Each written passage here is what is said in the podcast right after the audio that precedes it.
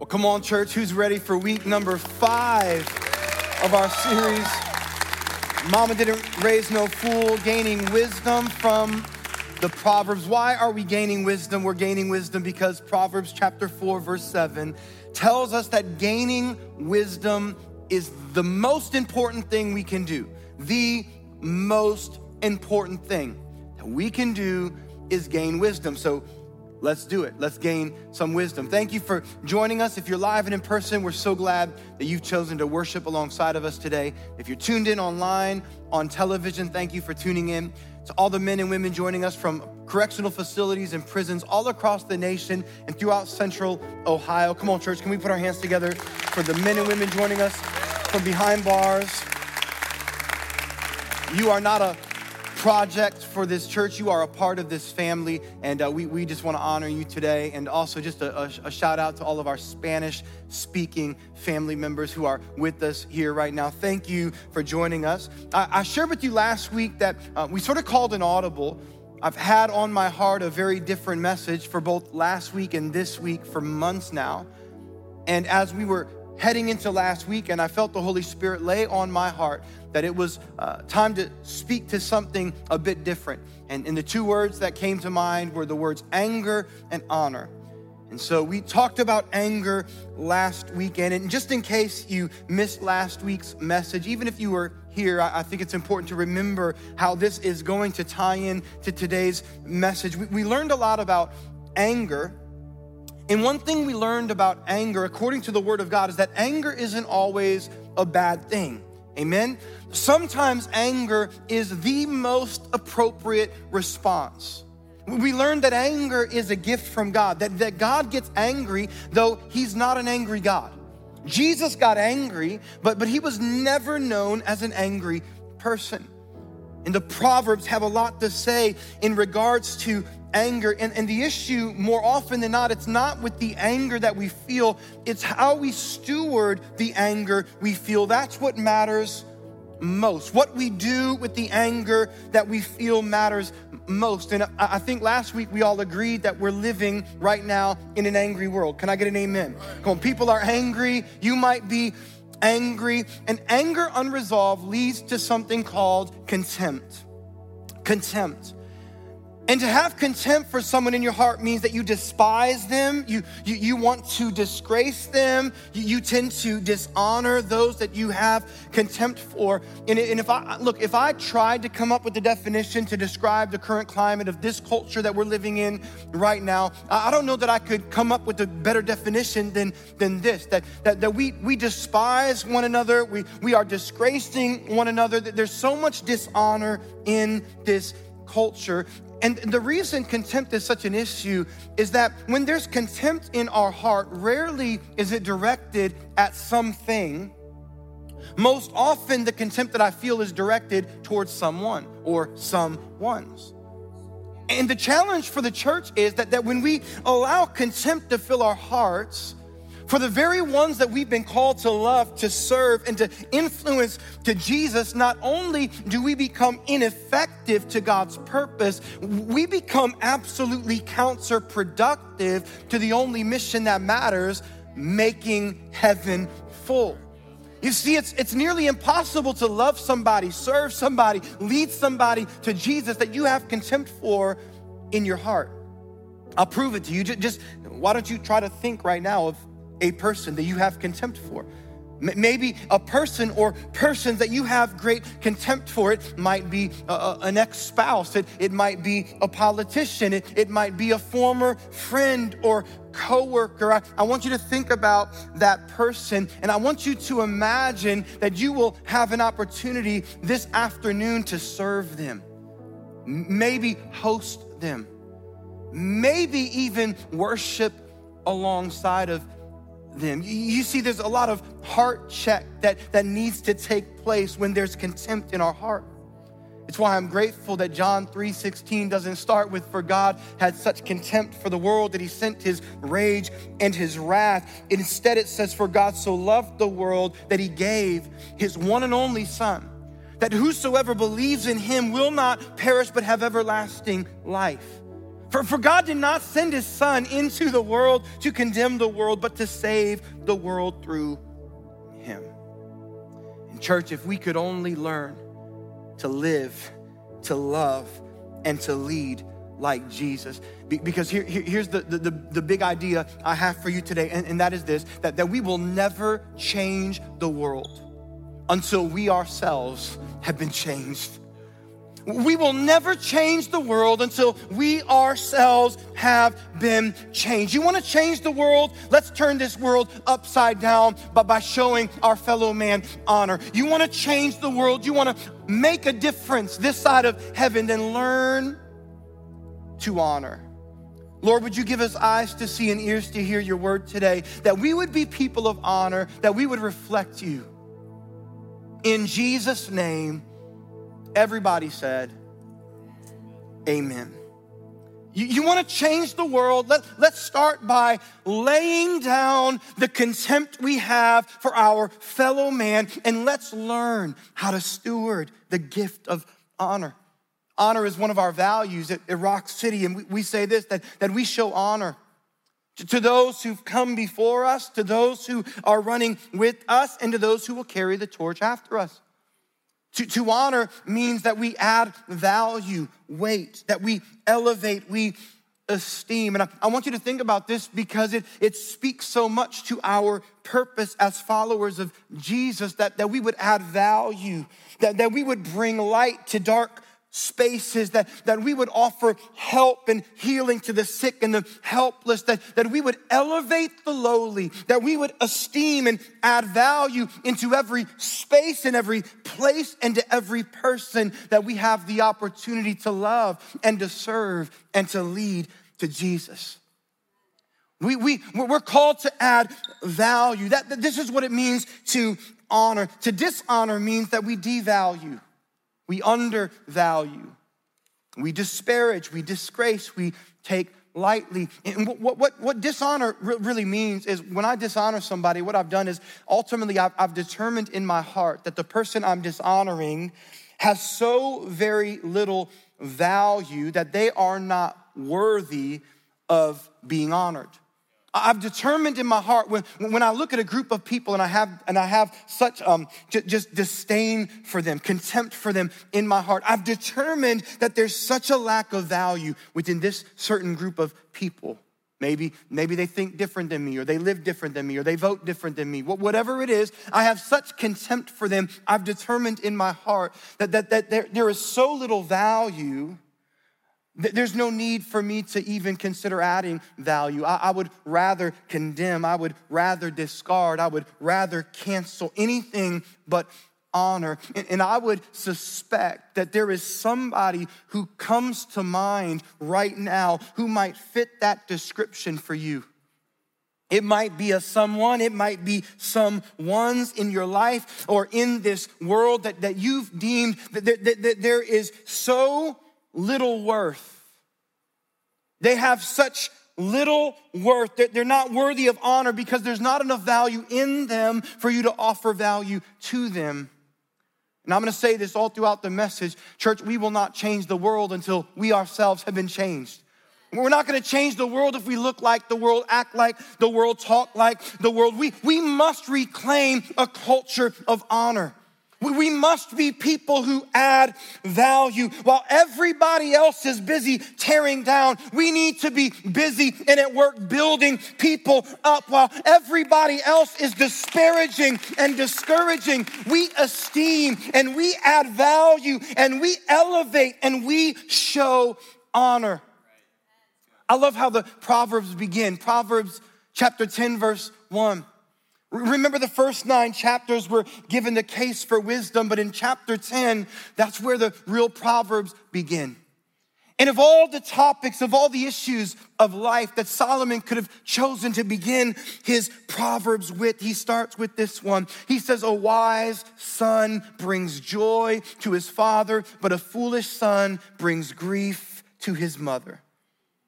I know the word honor isn't mentioned here, but I think we all agree that this has everything to do with honor. A wise son brings joy to his father, but a dishonoring son brings anything but joy to his father, his mother, his friend, anybody in his life. Why? Because nobody wants to be close with anybody who by default is a dishonoring person.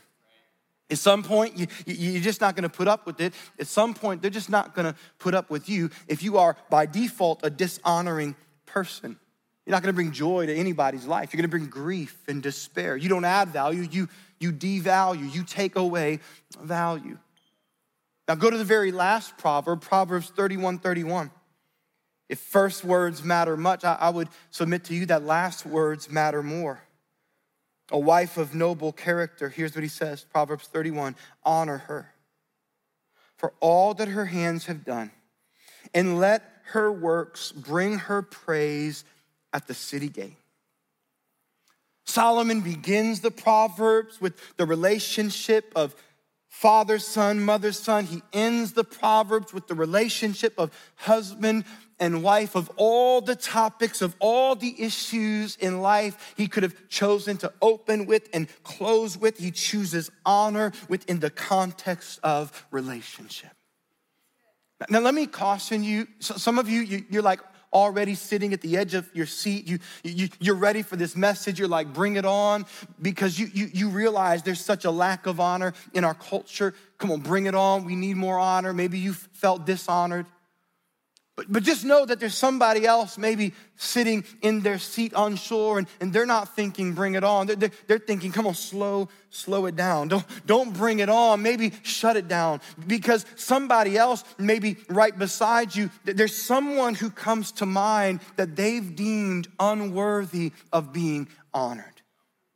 Maybe they've been hurt deeply by somebody. Maybe they, they disagree with somebody on, on such a significant level. Maybe there's been some sort of offense that, that has been brewing and brewing. And so if somebody comes to mind for you that, that you think, you know what, this person is the exception, they're not worthy of honor, let, let me just say to you that honor doesn't begin with them, honor begins with you.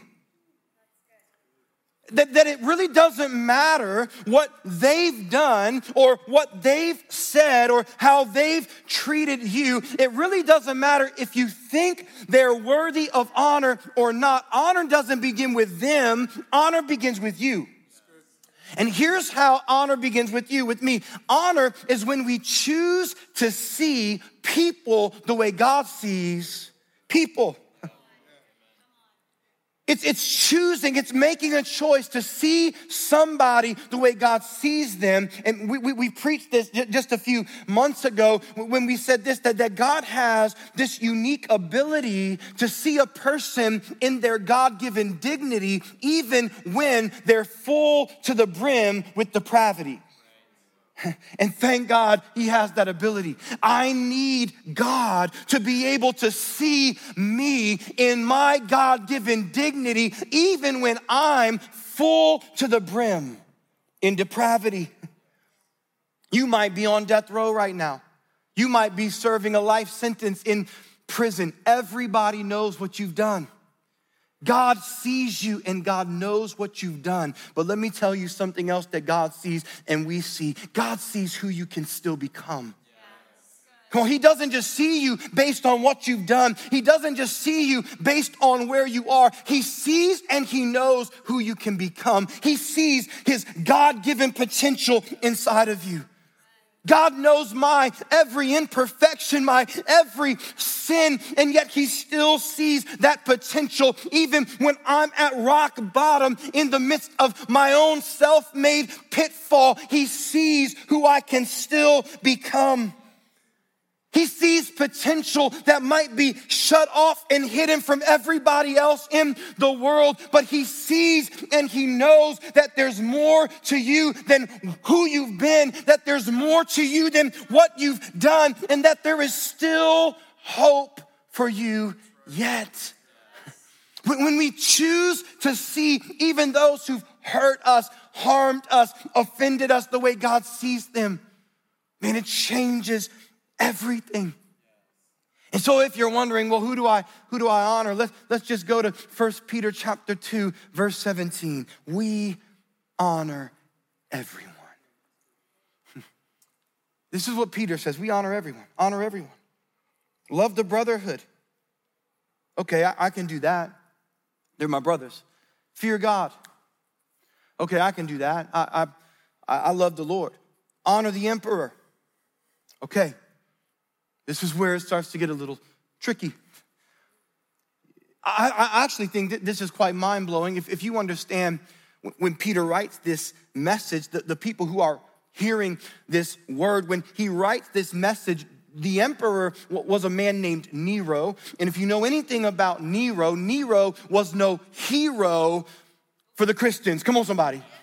Matter of fact, um, there were nearly 2 million Christians murdered. Come on, somebody, murdered. Many of them were martyred by Nero under Nero's reign. He would literally hunt and murder Christians for sport.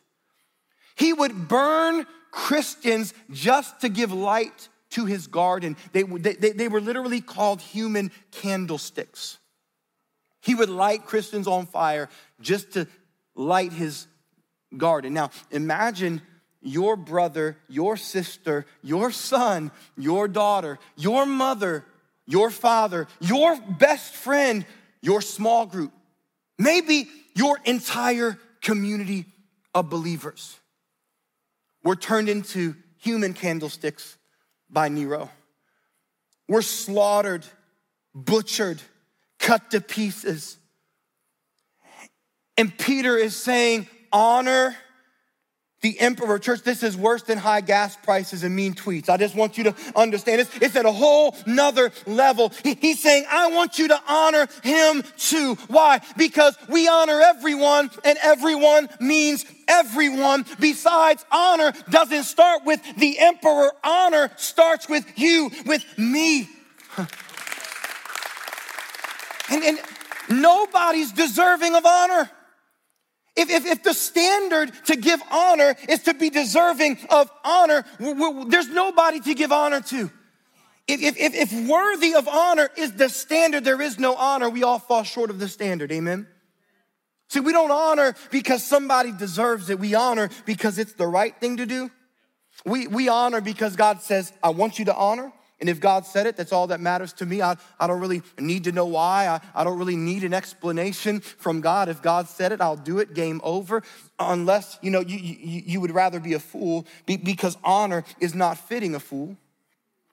Proverbs 26 1. Well, I don't want to be a fool. You see, we're, we're called to do nothing out of selfish ambition, but in humility to consider others better than ourselves. And if they're not better than, consider them better than. Come on. Each of us should look not only to our own interest, but also to the interest of others.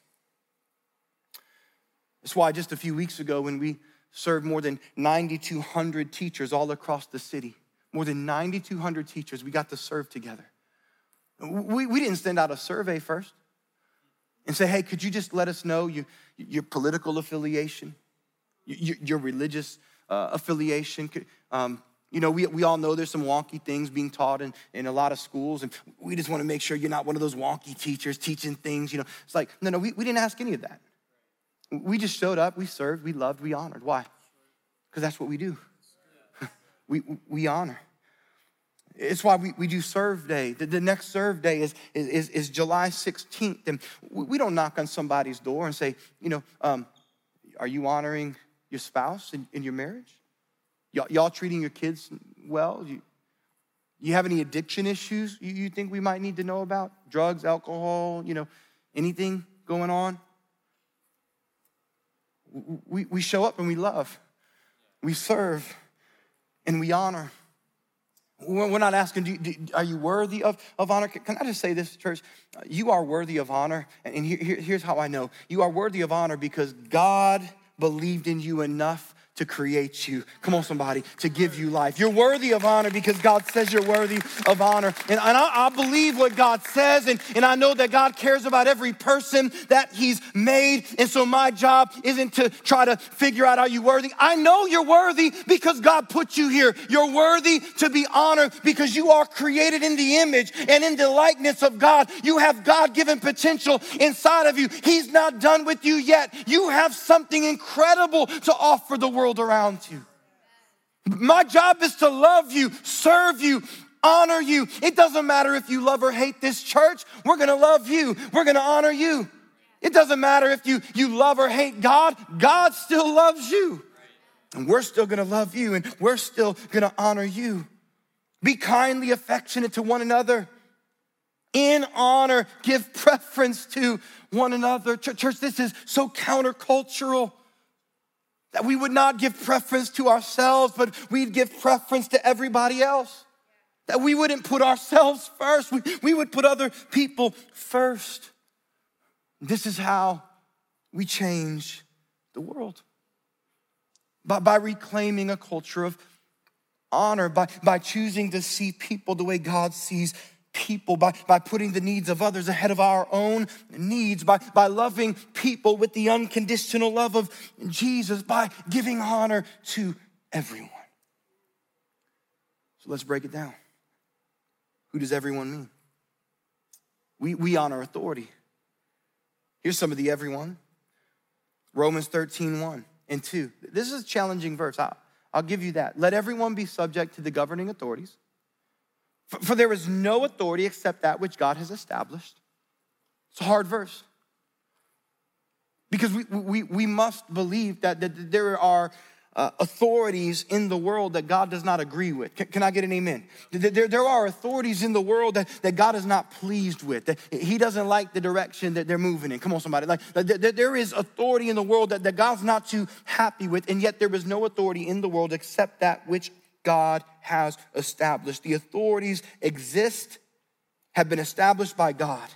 Consequently, whoever rebels against the authority is rebelling against what God has instituted, and those who do so will bring judgment on themselves. Now, let, let me just sort of break this down because this is a hard passage, and I, I just want to say a few things about it.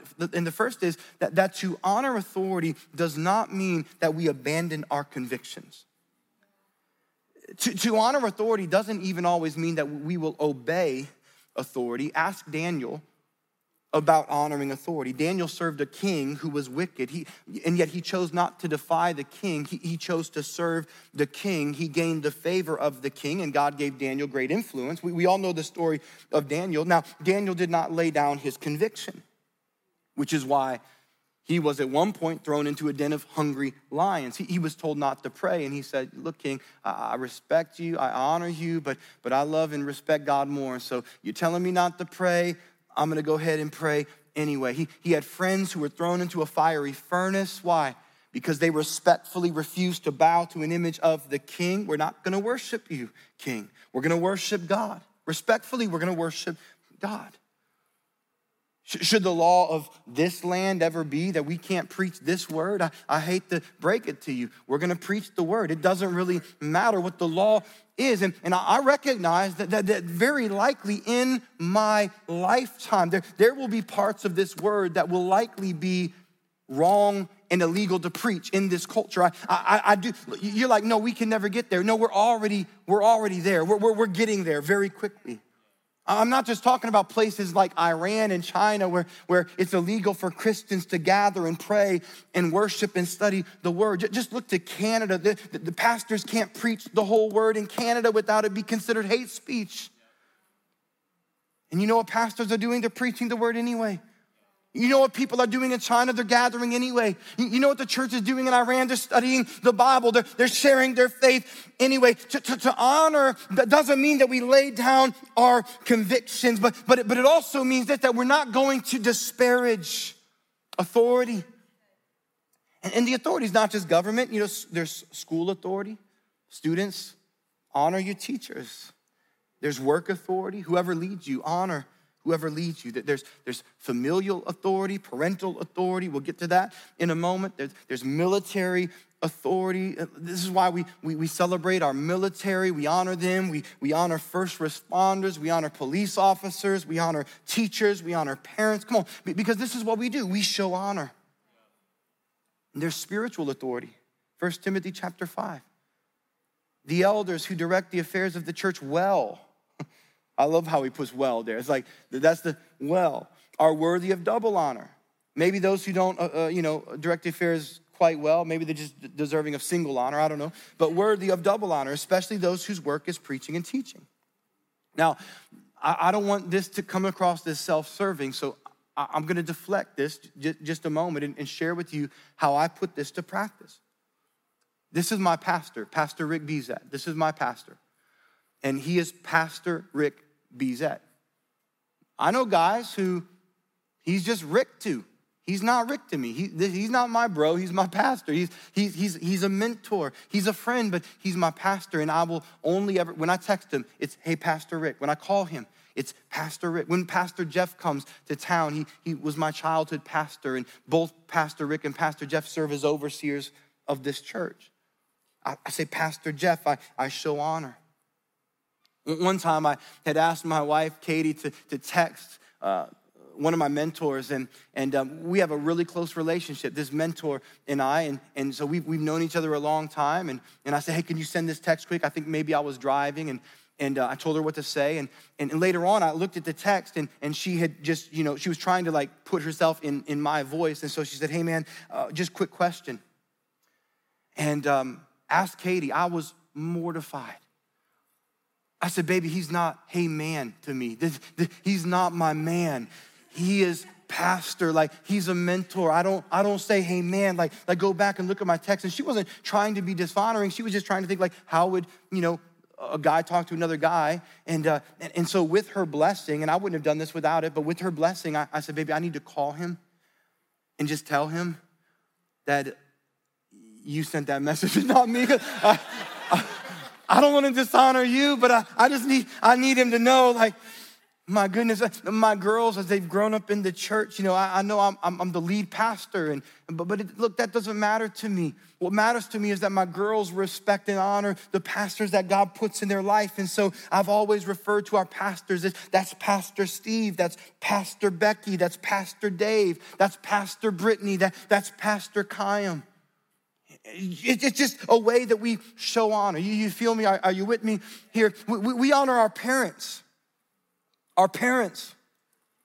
Matter of fact, this is the first, read this Ephesians chapter 6, verse 2 and 3. Honor your father and mother. This is the first commandment with the promise. It's right there in, in the Bible. Honor your father and mother so that it may go well with you. Come on, somebody needs to underline that word with you. Honor your mom and dad so that you will enjoy long life here on the earth. Come on. you want to live a long life, kids? Honor your parents. If you're grown, you still want to live a long life, honor your parents. It doesn't matter if you think they deserve it. If you want to live a long life, if you want life to go well for you, come on. Maybe life won't go well for them. Maybe they don't deserve it. I don't know. But if you want life to go well for you, honor your parents. I, I can't hardly stand watching sitcoms because of how dishonoring the, the kids are to their parents. It's like, and, and, and, dads, don't even get me started on how, how dads, and I know we've, we've, we've made a mess of fatherhood so much, and, and like, it's like, yeah, we, we, we become a caricature. Is that how you say that word? Caricature. I can hardly, I, I, won't even watch a sitcom if, if, if the, the balance of the relationship is here's the kids and we're just gonna uh, dishonor our mom and dad. We're not gonna have that in our house. Why? Because we're trying to build a culture of honor. We honor marriage, both at the micro and macro level. And by micro and macro, I mean we honor at the macro level marriage as something that God has created for a very specific purpose and with very specific boundaries. And what, what you need to understand about God's design and God's plan, this picture that marriage is, is meant to, to, to, to, to show us the, the relationship between God and his church, Jesus, and the church. When, when you start to take away the boundaries of any design, you, you no longer have a design, you, you have a disaster. When you remove the boundaries of an image, you, you don't have an image, you, you have a mess. And we, we, we've made a mess of marriage both at the macro level and the micro level. At the micro level, when a husband does not honor his wife in marriage, we, we made a mess. We make a mess of marriage. When a wife doesn't honor her husband, we make a mess. When a husband or a wife is unfaithful, we make a mess of marriage. At the macro level, when, when marriage becomes an anything goes institution. You can marry a tree today if you want to. In some places, we, we've made a mess of, of marriage. When you dilute God's purpose, you weaken it. When, when you erase God's boundaries, you, you no longer have an image, you have a mess. And we've made a mess of marriage. See, the Bible says in Hebrews 13 that marriage should be honored by all, macro. And the marriage bed kept pure, micro. For God will judge the adulterer and all the sexually immoral. Now, let me just say this about marriage that, that marriage is not the ultimate end goal of life, it's not the pinnacle of, of life. Jesus is. Come on, somebody. Serving Jesus is. We, we, we, don't, we, we don't give singleness enough uh, credit. We don't give singleness enough honor. It's almost like in, in, today's culture, Christian culture, if you're not married, there's something wrong with you. But, but that, that, does, that is not what the scripture says. It is not what the scripture says. I, I, I saw a quote the other day. I, I, had, to, had to share it. It said this that we worship a virgin, not Mary, Jesus. Jesus was a virgin. Obviously, there is a way to have a great life without having a sex life, without being married. Jesus wasn't married. That's what it takes to not live out our deepest, darkest, most debased desires. Like you don't have to be married to be happy. You don't have to have sex and be married to, to live a great life. Jesus lived a great life. Can I get an amen from somebody? I know that's a hard truth, but it's a it's a so true truth. Husbands must give honor to their wives. Treat your wife with understanding as you live together. She may be weaker than you, but she is your equal partner in God's gift of new life. Treat her as you should so that your prayers will not be hindered. Honoring your spouse matters so much, husbands, that, that, that a husband who does not honor his wife will have a hindered prayer life. Just, just chew on that for a moment. Let each of you love his life, wife as he loves himself, which for most of us, that's a lot. Come on. and let the wife see that she also respects her husband at the micro and at the macro level. We honor elders. Elders. Is not wisdom found among the aged? Does not long life bring understanding? Job 12 12. Leviticus 19:32 Rise in the presence of the aged, show respect for the elderly, and revere your God, for I am the Lord we honor our elders. Just a few weeks ago, my, my family, we, we celebrated my, my oldest daughter's 15th birthday, and we at the same time were celebrating Pastor Lou's 90th birthday. I have a picture.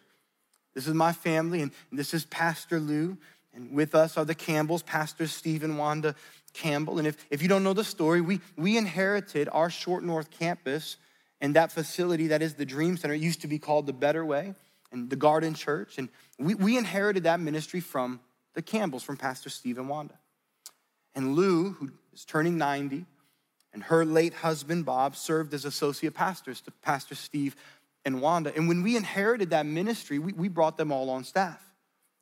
Steve and Wanda still serve on staff. Steve's one of our board of directors today. Pastor Lou, she still serves full time in the church at 90 years old. She still serves. She counsels women in the church, she mentors women. She does pre marriage counseling. She, she comes to every staff meeting, every all staff meeting that we have. Pastor Lou is there. And anytime I have the chance to show honor to those who've come before us, I will show honor. Why? Because I know we didn't just get here all by ourselves. Come on, somebody. We didn't just get here all by ourselves. That Polaris property, we, we didn't come up with that idea. God did, and, and He gave it to us through those who've come before us. And if I could just encourage every young person here today to do one thing, it would be this that, that you need to find somebody who's much older than you, somebody that you respect. I believe it's on the, the younger generation to engage the older generation. I, I think some of the some of the older generation, some of our elders, they're just sort of sitting back thinking, you know, the, the, these young people, they, they don't know, you know, they, they don't want to hear from me. They, they just want to lead. They've got great ideas, and maybe our time is, eh, you know, is, is up. You know, we, we should just sit back and no, no, no. We need your wisdom. We need to know how have you been married for 60, 70 years? We need to know how did you finish well? We need to know what don't we know? Come on, we think we know a lot, but we but but there's so much we don't know. We, we need to know, do you see any blind spots in our leadership? Do you see any blind spots in this marriage? Do, do you see anything that I can't see? And I'm telling you, this will change your life. I've done this all throughout my life, which is one of the reasons why I think we are where we are today. Find somebody who's so farther ahead than you, who's done what you dream to someday do, and learn from them. Just invite yourself over for dinner. Older people cook more than younger people do anyway. They'll, they'll cook you a great, great meal. Make them pay for it. They'll, they'll be happy to. They'll, they'll just be glad you asked. You asked yourself over. I, I, did it not too long ago. I just asked myself over somebody's house and they cooked me a great meal. I, and I brought friends too. I said, I'm bringing, I'm bringing friends. Number six, we honor creation, nature. Why? Because everything God made, God values. Everything God gives, we steward. Now, if you uh, ascribe to a secular worldview, you're, you're going to see this from a very different perspective. You're like, yeah, honor nature, yeah, save the planet, yes. Because if you have a secular mindset, you, you, your thought is that that the earth is the gemstone and that people are like cancer on the earth, destroying the planet. But, but I, I just want you to understand that there would be no planet if there weren't people you got to read your Bible. Man is not a cancer to the planet. Man is the pinnacle of God's creation. Humanity is the apple of God's eye. He made the world for you and I to live and to steward and to enjoy and yes, to care for. God blessed them and he said to them, Be fruitful. I want you to say this out loud with me be fruitful and what? And increase. Say it again. And increase in number. If Bill Gates would just read the Bible, he wouldn't be so giddy when it comes to population control. Come on. I, I, I, I, just need you to know that, that the more time you spend in the Word of God, you'll notice that the prevailing word and wind of the world will always run contrary to what God said. God said, be fruitful. God said, multiply. God said, increase in number. Fill the earth and subdue it. Rule over the fish of the sea and over the birds of the air and over every living creature that moves on the ground. If you spend more time listening to culture's insanity than God's truth, this has made its way deep into our politics and even in, into our churches. The, the idea of the world, it's, it's all about limiting our population and our potential because in the secular mind, creation is king and humanity is the curse. But that is the antithesis of God's design and God's desire. The earth won't be better off without us. There would be no earth if not for us. God designed the world for you and I to thrive, to live, to rule. God gave us this world as a gift to steward. We steward every gift. And so, yes, we need to steward well. Yes, we need to pay attention to the environment. Yes, we, we, need to be incredible stewards of this gift, but let's not, let's not get it backwards and think that, you know, people are the problem. And if we just sort of limited how many people we brought into the earth, we would be, we would be going against God's very first command to be fruitful and multiply. Besides, this is who we honor anyway. We, we have this mindset often because we, we've abandoned God We, we don't abandon God, church. We, we honor God. We honor God. We honor His word. We honor God by stewarding well this life that He's given us. We honor God by putting God first in everything and always. We honor God by, by, by loving and serving our, our fellow man as, as God has called us to love and serve every person He's created. We honor God by praising Him with, with the tongue. James chapter 3, we praise our Lord and Father. And yet, with the tongue, we also curse our fellow human beings who were made in the image of God. James says, out of the same mouth come praise and cursing. My, my brothers and sisters, this should not be. We honor God by putting Him first and by adding value to those that God's created, by, by speaking life over people, by, by putting the needs of others before our own, by not disparaging and dishonoring, but by honoring in word and in deed. Do not let any unwholesome talk come out of your mouths, but only that which is helpful for building others up. That's showing honor according to their needs. Do not grieve the Holy Spirit. Sounds a whole lot like that first proverb we open with. Honor God with everything. Give Him the first and the best, always. Why? Because we're never going to change the world until we ourselves have first been changed. And so here's the question I want to close with right now. Here's the question I want you to consider Is there contempt in your heart for anyone? Are you a person of honor? Do you know how to honor? Do you honor well? Is there somebody or some ones that that is difficult for you to honor. Because remember, if there is contempt in your heart for anyone ever, it's not on them, it's on you. If you despise somebody, it's not on them, it's on you. So I want you to be honest before the Lord right now. Is there contempt in your heart for anybody? And if maybe you're not so sure, might you pray the prayer that David prayed? Psalm 139 Search me, God, and know my heart. Test me and know my anxious thoughts. See if there is any offensive way in me and lead me in the way of everlasting. Psalm 51 Create in me a pure heart, O God, renew a steadfast spirit within me.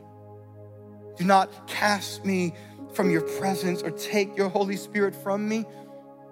Restore to me the joy of your salvation and, and grant me a willing spirit to sustain me. Then I will teach transgressors your ways. This is when we change the world. So that sinners will turn back to you. Create in me a clean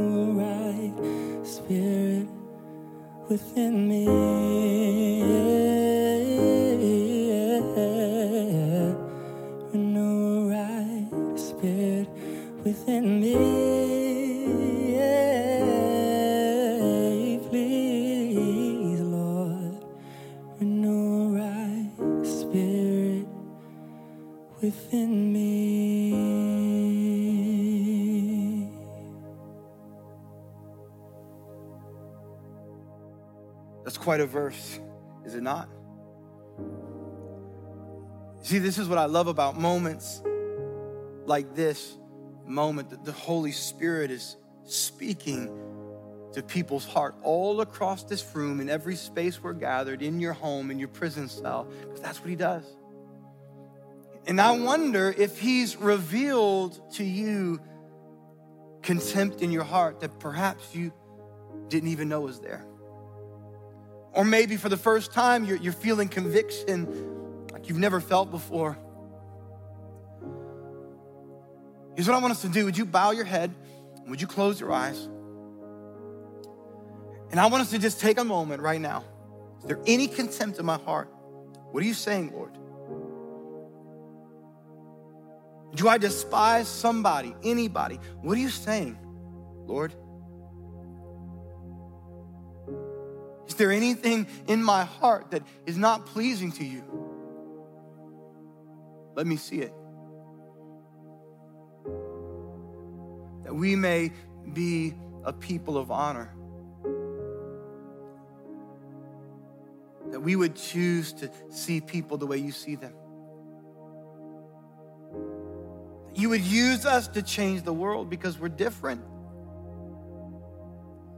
Because we look more like you because we love the way you love.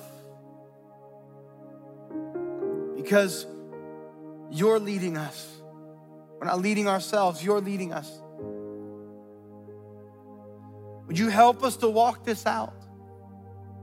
As we lay down our contempt, our anger, our frustrations, our bitterness that's been unresolved, as we trust you. Create in us a clean heart, oh God. I'm gonna say to you who are here right now, every head bow, bowed and every eye closed. If, if you don't know Jesus, if you're not saved, but you wanna be saved, you don't know if you've been forgiven, but you wanna know that your sins are forgiven. The Bible says we've all sinned, we all fall short of the glory of God. And the wage of our sin is death. But the gift of God is eternal life through Christ Jesus our Lord. Romans 10:13 says, Everyone who calls on the name of Jesus will be saved. I'm gonna give you the opportunity right now, where you are, from your home, from your prison cell, from one of these rooms that we're gathered in right now, to put your faith and trust in Jesus. Would you just pray this prayer? You wanna be saved, forgiven, you, you wanna know that heaven is your guaranteed final home, forever home. Say, Jesus, I need you. I trust you. As Lord and Savior of my life, forgive me of my sin, cleanse me from the inside out. Fill me with your Holy Spirit and lead me day by day as I choose to follow you. Lord, would you use me to change the world as you right now begin a transforming work and change in me? Would you use me to make a difference for your kingdom, to make heaven full? Just like now, I'm being added to the roll call of heaven. Thank you for grace and mercy, forgiveness, power, and purpose. In Jesus' name. Everybody said,